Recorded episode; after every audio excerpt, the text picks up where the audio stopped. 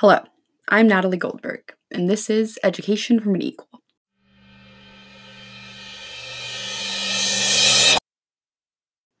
Thank you for tuning in to the third episode of the second season. Today's episode is an interview with PJ Steinberg, a student who identifies as LGBTQ and attended the same high school that I currently attend. They were one of the first people at the high school to begin an informational campaign about queer people, and they were gracious enough to come and talk with me about health curriculum today. So, can you tell us a little bit about yourself and your experience with sex ed? Yeah, so um, my name is PJ, if we haven't already gone over that. Um, I graduated from Lakeridge. I am now a part time student at PCC, just I don't know what I want to do in my life. It's kind of weird. I'm between a lot of things. Um, so I'm working in the meantime. But my experience with sex ed has been like kind of vast, like beyond like normal reaches, I think, because when I, the summer before my senior year, I went to India on an intern, I want to say like an internship, but it was more like, a, it was a program. Um, and so on that trip, I learned about like health education through the Indian structure, which was really interesting because the whole point of like going on that trip was basically to learn about like a different culture and to learn about like how they community organize and then bring that home to do a project. And a lot of people that I was on that trip with did sex education based projects um, which is not what I did, but like a lot of what we learned was based around sex education, which was really interesting. So what I learned there was about like how women are taken care of in like different parts of the world and like how like really in different parts of the world they're not like taught about their bodies in the same way and they're not like talked to at all. So it really changes your perspective on like what we learn. And so coming back to America, mm, I waited till senior year to do my sex ed course. And so when I was in like my health classes, it was really different because I had this background of knowledge where I was like, wow, we are so lucky to like get this information because so many people all over the world desperately want it and they can't even access it. Mm-hmm. How does your identity change what you need from sex education? Um, I don't think it actually does for me. Like I identify in like a lot of different ways and I'm still figuring that out as a young adult because like I think a really cool part of queer culture is that you can kind of like put off how you identify or like change it as you like figure yourself out, which is really interesting. But for me, like I don't want to like learn how to do sex in a sex ed class. I just want to learn what is important that like I need to know to keep myself safe. So, like, I think it's an awkward situation with like kids who identify differently because if you're just talking like straight up on a sex ed course level, like, what do you need to know to stay safe? But then you also have like a social side of it that like they still try to teach you with like how to accept other people and like how to like deal with social issues, which is like a part of Oregon curriculum, but not really like in a lot of other states. So it really varies on like where you are and like what you might need for that purpose. Because like if I was like in a more southern state and I didn't have access to like those social like skill classes and my peers like didn't really like know much about like me or how I identified, then it would be a lot different of a situation because I would probably need those things and couldn't access it or even know how to vocalize that I needed them. But I would know that like there was something wrong. Mm-hmm. Um, do you think that health curriculums should address the actual LGBTQ plus sex um, relationships, bullying, or all of them, or just some of them? Like, what exactly do you think that it should include? I think I really like the way Oregon Health is set up because it's two separate classes. So the way that like you do it is basically you go through like your freshman and sophomore year, you're supposed to do I did not do it, but you were supposed to do like your beginning health class and it was like all the biological stuff. It was like, here's some diseases you can catch. Please use a condom to not catch those diseases. Mm-hmm. And then when you were in your junior and uh, oh my god, I just forgot the word for senior. when you're in your junior and senior year, you're like basically learn about like the social side of health. So it's like you do like conflict management stuff. You learn about like different like kinds of diseases, how to like care for yourself in the long term. And so when it goes into like queer people in sex education, I think it's a difficult line because sometimes I think that in especially modern culture, we confuse how to have sex with how to be safe with sex. And so, like, from a teacher, I never want to be told, like, how to have sex, especially because for queer people, it can be so different in so many forms that, mm-hmm. like, it's so easy to invalidate one form or the other. So, to just say, like, sexual activity and sex for each person is different, here's how you stay safe with, like, these different body parts depending on what you're working with, I feel like is a pretty good, like, measure to start with. Because at the end of the day, like, you know, people are going to have like a penis, people are going to have a vagina, and they're going to need to know how to protect either in like a situation where you have like multiple in a relationship, one or two in a relationship. Like it really depends. So I think like in sex education, like we don't need to like keep out queer people, but we also don't need to actively like, I don't know. I think that like sex education doesn't need to be marketed towards straight people or queer people. It can be pretty androgynous in its like approach and doesn't need to like just it doesn't need to acknowledge either in its teaching. It could ignore both and still get like the base concepts done. Mm-hmm. If not from actual health classes in schools, where do you think that this information should be available to these young queer kids?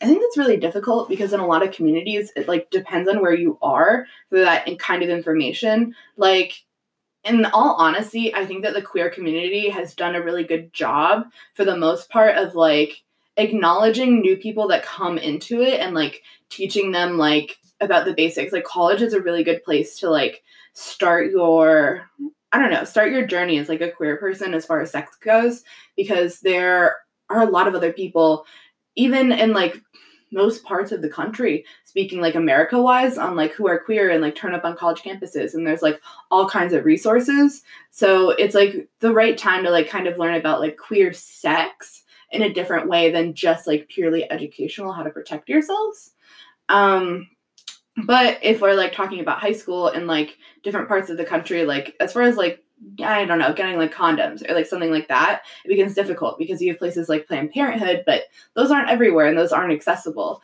And it's obviously like the school can't hand them out because that's encouragement. Mm-hmm. They can make them available, but that could still be seen as encouragement. So it goes as like a double double. I think the best way to do it is like for me my doctor and provider always has like this like really cool shelf of like condoms and dental dams and lube and i take a snapchat every time i go but it's like because come on yeah. it's so fun. But it's like an easy accessible resource that like acknowledges the biological part of it and acknowledges that this is something that is needed in an everyday life. And i think normalizing that in like a doctor's office that like sex can be like kind of clinical because you need to make sure that you're protecting yourself. And i think that that kind of culture is really important. And i think it's being developed in like a lot of medical fields in america as a whole. And i think that's really positive. Mm-hmm. What is the most important thing that needs to be taught in sex ed from your perspective?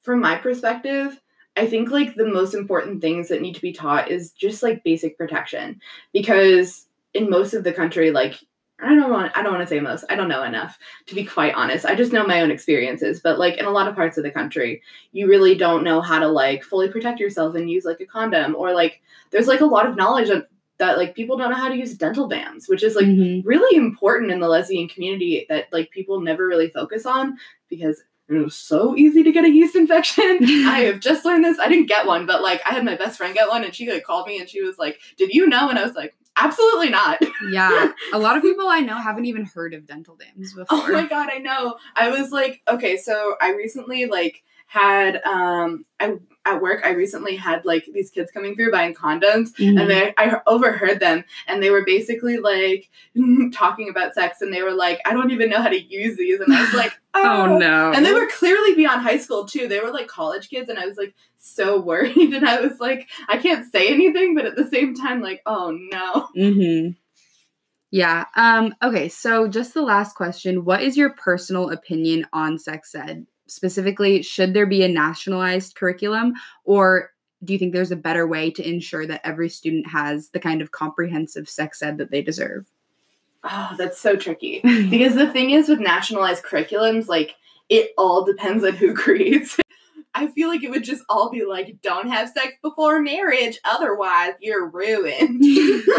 like, so I think it's really difficult because, like, obviously, like, it depends on like not only like the president but also like who's like in Congress at the time, who's in the Senate, because those people, like, even if they don't have direct influence, still hold a lot of power in that decision making. Mm-hmm. So I think it really depends on, like, not only who's in power, but also, like, our ability as, like, a people, as a country to acknowledge what we need. And sex for, like, this country has always been something that I feel like is way more swept under the rug and like mm-hmm. way less talked about in a much more like closed door fashion.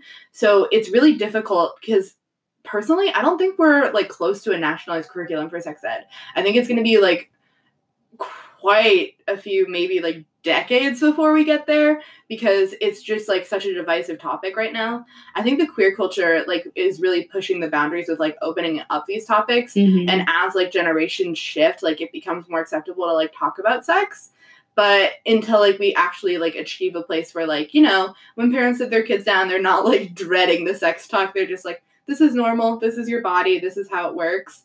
Um it's going to be really hard to get a nationalized curriculum. Now obviously i do support a nationalized curriculum because i feel like if it's implemented correctly and like the right people create it it would be really positive because it means that like not only does everyone have like the same base of knowledge but it also means that like when you're like with a new partner you're able to like be confident in their ability to like not only protect themselves but also like if you're unknowledgeable protect you. And so Mhm. it can be like kind of a back and forth.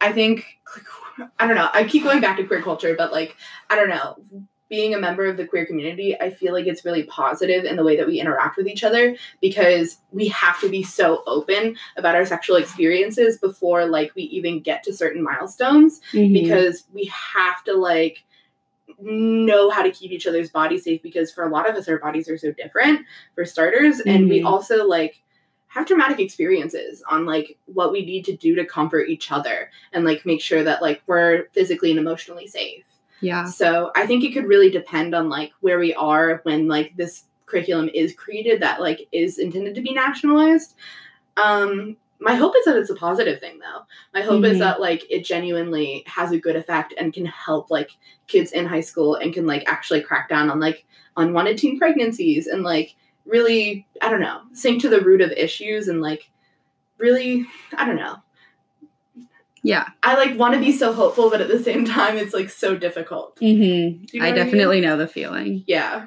Thank you so much for talking to us today, PJ. Here's the biggest takeaway from this episode sex education doesn't necessarily need to teach kids how precisely to have sex to be inclusive for young queer kids. As PJ said, students need to be taught how to protect a penis and a vagina, and not necessarily taught how to have sex, but rather how to keep safe, as sex can look so different for people in the queer community. Teaching the actual mechanics of sex can sometimes be heteronormative. So, by emphasizing general safety in classrooms rather than only safety in the context of heterosexual sex, we can provide more help to queer kids.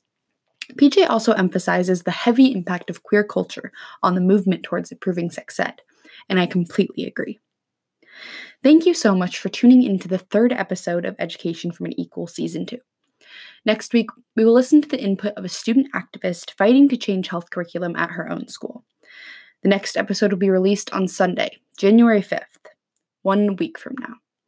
If you want a preview of who we will be interviewing, be sure to check out my website to read her bio, www.educationfromanequal.com. And remember to follow the podcast on Instagram at Education from an Equal Podcast. See you next time on Education from an Equal.